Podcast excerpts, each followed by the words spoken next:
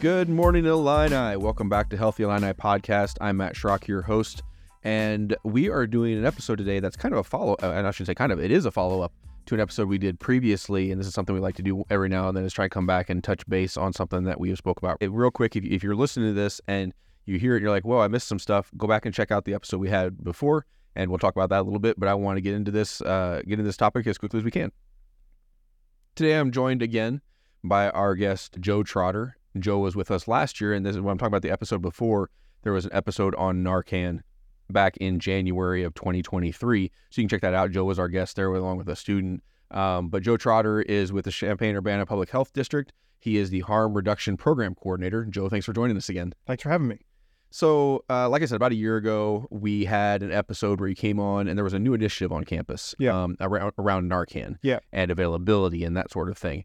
And so I wanted to invite you back today to kind of revisit that initiative, and let's give you a chance to talk about some of the perspectives that you learned, some of the things some knowledge you've gained since the initial rollout kind of thing. But before we jump into that side of it, I do want to have a chance to kind of refresh our memories and also kind of bring people in who may not have heard that episode before.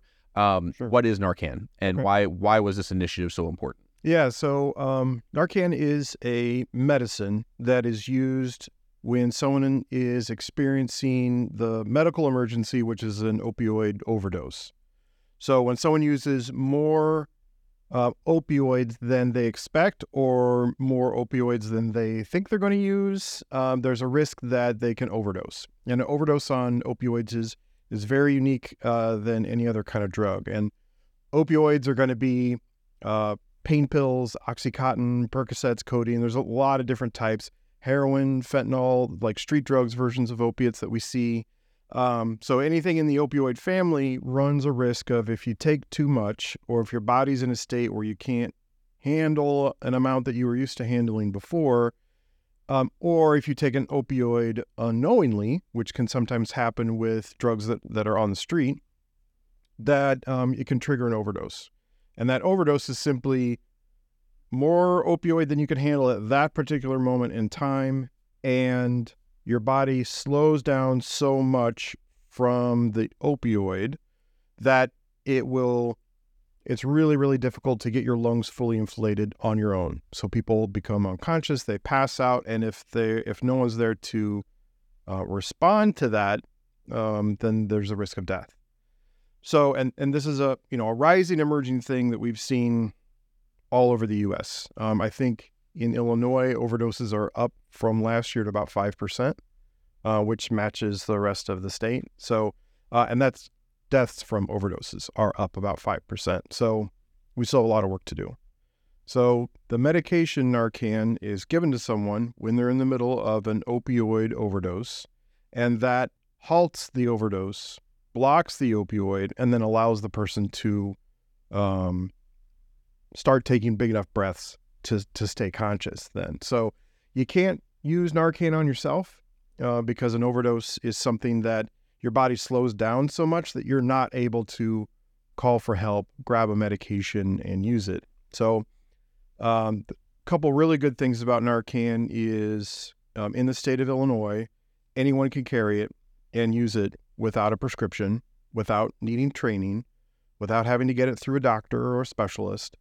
So you could buy it. You can buy it over the counter now, which is new since the last time we spoke about this. So you can buy it over the counter now, and the drug is really, really safe.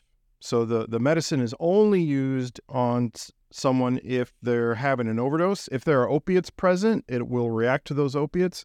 If there's no opiates present, the Narcan will not do anything to that person.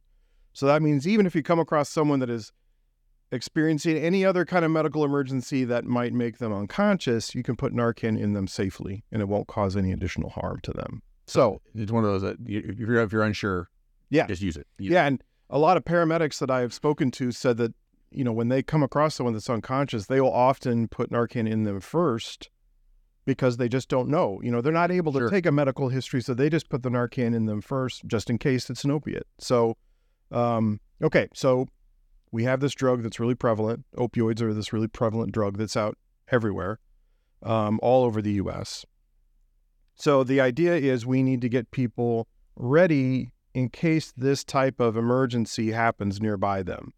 They can be ready by learning how to do rescue breathing. They can be ready by calling 911, or they can be ready with putting Narcan in them. And any of those three techniques runs a good risk of, or a good chance of, saving that person's life. And the more of those people can do, the better. Yeah. But not everyone wants to do rescue breathing. We don't like putting our faces on each other. Not everyone is comfortable calling 911 because there can be some certain challenges around that. And so Narcan is another really great product that allows someone another tool to use in the medical emergency that is an overdose. So with the initiative, because that was what the whole initiative route was, getting Narcan to people. What was that rollout? What was the way that it was distributed? Yeah. So traditionally the way was you had to get it from a specialized program like ours. And I'm like, okay, well, we've got all of campus. We have however many thousands of students here, And so we started talking with, the medical director here, Oase Vade. And he's like, well, we have these vending machines in a couple of locations on campus. Why don't we test it out? Putting the Narcan in the vending machines. And I said, sure. Because there's no training requirement, because there's no prescription requirement, there are no particular requirements for carrying and using Narcan now. So it can just simply be like, here it is. If you need it, come get it.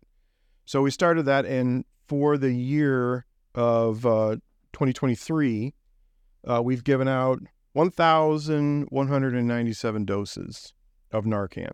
So really good. And the vending machines, they just, a student can just scan their student ID. And if they scan it, they punch the number, they say they want Narcan, they get a kit of Narcan. So the idea is we need people ready, willing, and able to respond if this type of medical emergency happens nearby them, with Narcan being one of the best ways, one of the easiest ways to respond when that emergency happens. But we also need to make sure people can get Narcan in their hands, So the vending machine idea is something that's kind of happening nationally also. So we were a little bit ahead of the curve here. And that came out with, that actually, it was kind of one of those, I don't want to say perfect storm, but it was, things dovetailed very nicely in that you were looking for a way to distribute Narcan. McKinley was starting a program with vending machines. It wasn't like these were like, oh, we've had these for years. This was a new initiative for us on that side. Yeah. And then we went with, we had one that we had done for a couple of years, kind of a test run kind of thing. Yeah. And then about the time you were talking about putting that out, we were like, well, we expand this program. So we have 3 new ones on campus. So we went from 1 to 4, now you have better coverage, and students were getting used to the idea of getting some over the counter type things out of these self-care stations. And then you were able to kind of piggyback onto that. So it was really, sometimes, we hear it in business all the time. Sometimes the best thing for your business is simply timing. Yeah. You have a great idea, but the timing's off. It doesn't always fly. Sometimes you have an idea that's not necessarily new, but the timing is good, so yours takes off. Yeah. It's kind of like that idea here that, if vending machines were something that were happening in UIC, that'd be different because you're here in Champaign, we're here in Champaign, but it was happening here. Yeah. And so that really opened a door for this to go, and it was really an exciting venture for both sides. Yeah, and part of the issue is, if someone's thinking like, well, why would someone just run up to a vending machine to get this when they could just run and get it at a pharmacy? But there is still so much stigma around drugs. So often people will think that if someone's getting Narcan, it's for them, and Narcan is not something you use on yourself. Narcan is something you use on your friend, your roommate, your partner, someone that lives in your neighborhood, someone nearby you. So the idea is, because of the way stigma works around drugs, we need to remove as many barriers then with this potentially stigmatizing product. So the vending machine is a great way then, because you don't have to talk to anyone. You can just roll up, scan their card, get what you need, leave, so. And the other side of that is, yes, you can go to a pharmacy, but the places where the vending machines are currently placed, there's no pharmacies right there. You can, there's not a pharmacy too far off a campus. You can get there, but that's not always easy for everybody. The timing is not always easy for everybody. And then you add the stigma into it, and it's just, the easier we can make it for people to be prepared, for people to have options, the better it is. Yeah, and that's the intention around this entirely. And the data tells us, national data tells us, that the more Narcan you distribute in an area, the less deaths that you have. So that's the intention around this, is simply just we're trying to reduce the amount of deaths from an opioid overdose, and to get people in this mindset of like, hey, I need to be prepared in case this emergency happens around me. Because the other part of the problem is, particularly when we're talking about street drugs, is that there's a lot of variation in street drugs, meaning that it might look like a pill of Xanax, or it might look like a pill of Oxycontin, but it may actually contain something else. It may have an additive given to it, or it may have been unintentionally tampered with. It may have been on the same table that fentanyl was being prepared on. And so there's a risk of kind of cross-contamination, intentionally or unintentionally, with the drug. So when you have someone that has not ever taken an opioid, and then they take an opioid, there's a real high risk of overdose because they have no tolerance for it. Their body is like, I don't know what this is, and it simply just overwhelms them. So one of the other kind of emerging things that we're kind of looking ahead towards is providing things like fentanyl test strips in the vending machines. That would allow people then to make a more kind of conscious choice about the drug that they're using. You know, when drugs come through a pharmacy, we know what they are. The FDA controls all that. The pharmacists are really good at only giving what you're prescribed. But when drugs are out on the street, there's a lot of variation that can happen. So so the idea is we need to get people kind of like made more aware of, you might not be using opioids, but you also might not know what that pill is. So if you're taking a bar of Xanax, you need to be careful that it might not actually be Xanax, and you need to be prepared in case something happens. But you mentioned a little bit about, putting fentanyl test strips in the vending machine, things like that. So that kind of brings me to my next question is, this rollout, I think everyone would say, is a successful rollout. There have been good things, but what have you learned? Because when you start something, you have an idea of how it's going to go, no matter what it is. You have an idea of, okay, this is what we expect. And then as you go through, you're like, that didn't go this way, or, oh, this went better than we thought. So it's been about a year since we had the initial rollout. What are some things that you've learned through this program? What are some things that you've learned that you're going to use in the next steps of the program, things like that? Yeah, so, one thing we learned is that it's popular. People want it.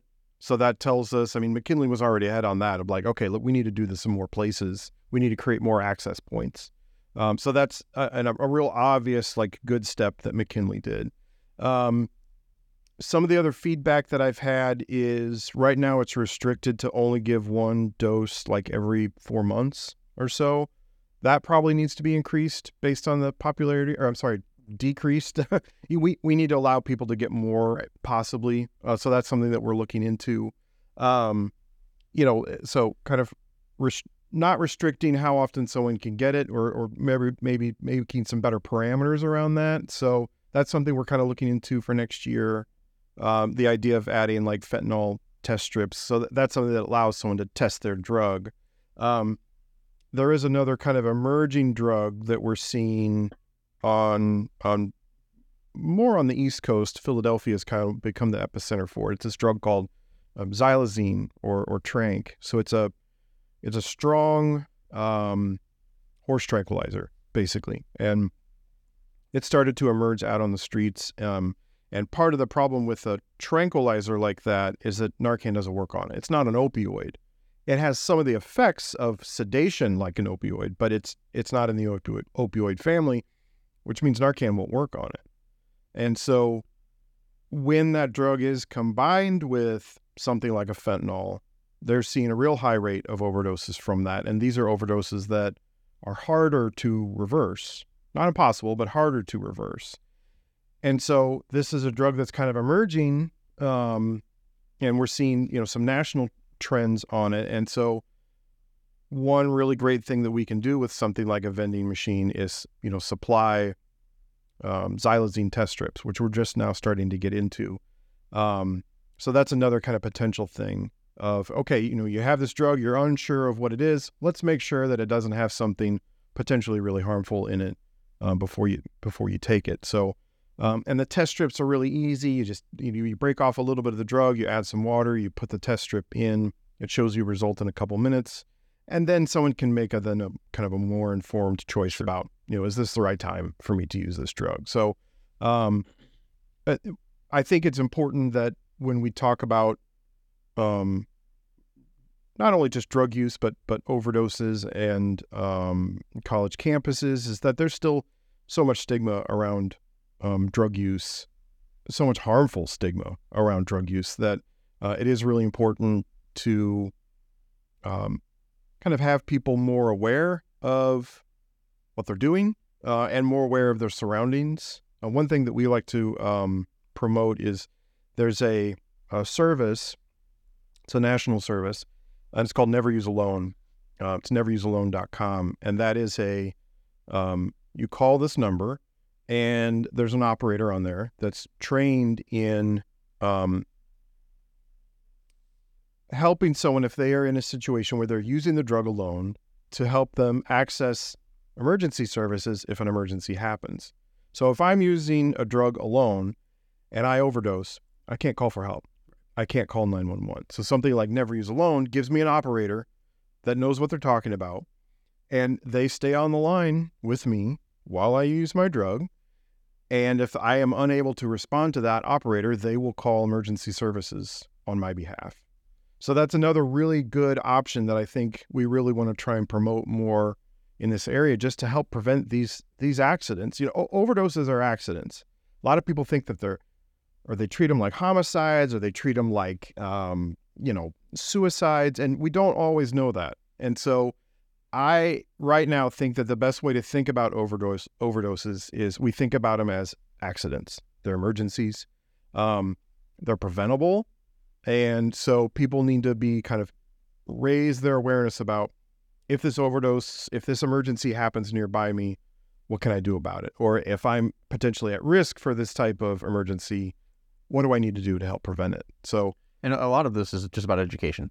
It's the where you use Narcan, how you use Narcan, and then the things of what's the best practices to try and keep yourself safe, kind of idea. It's all about education. And that's really what this initiative was about. Versus like kind of traditional, drug prevention efforts. Didn't use those kind of messages around education. They used kind of scare tactics, and that we know that doesn't work.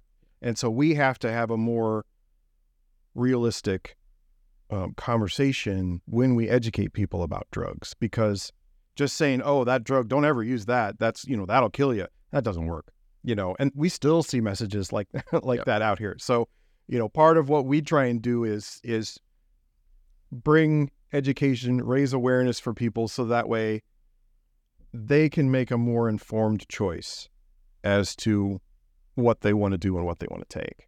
Have you seen, and you may not have, because data on this is hard, because you're not getting, a lot of people don't report things. Yeah. But from this initiative, have you seen any in the trends of what was happening in the community before the initiative and the trends after? Have you seen the positive impact of this Narcan initiative on some numbers or anything, or is that really hard to quantify? It's hard to quantify, unfortunately, and we don't really have, it takes a few years for that kind of data to really show up. You combine that with, we know that overdoses are kind of going up nationally, so we're fighting this kind of uphill battle when it comes to overdoses. But I have had like just anecdotal responses from students that have said, "This is really great." Mm-hmm. They're really grateful for the ability to have it. And for a lot of people, it's just like, I just want to be prepared in case something happens, which is the perfect scenario. That's what we want people to do.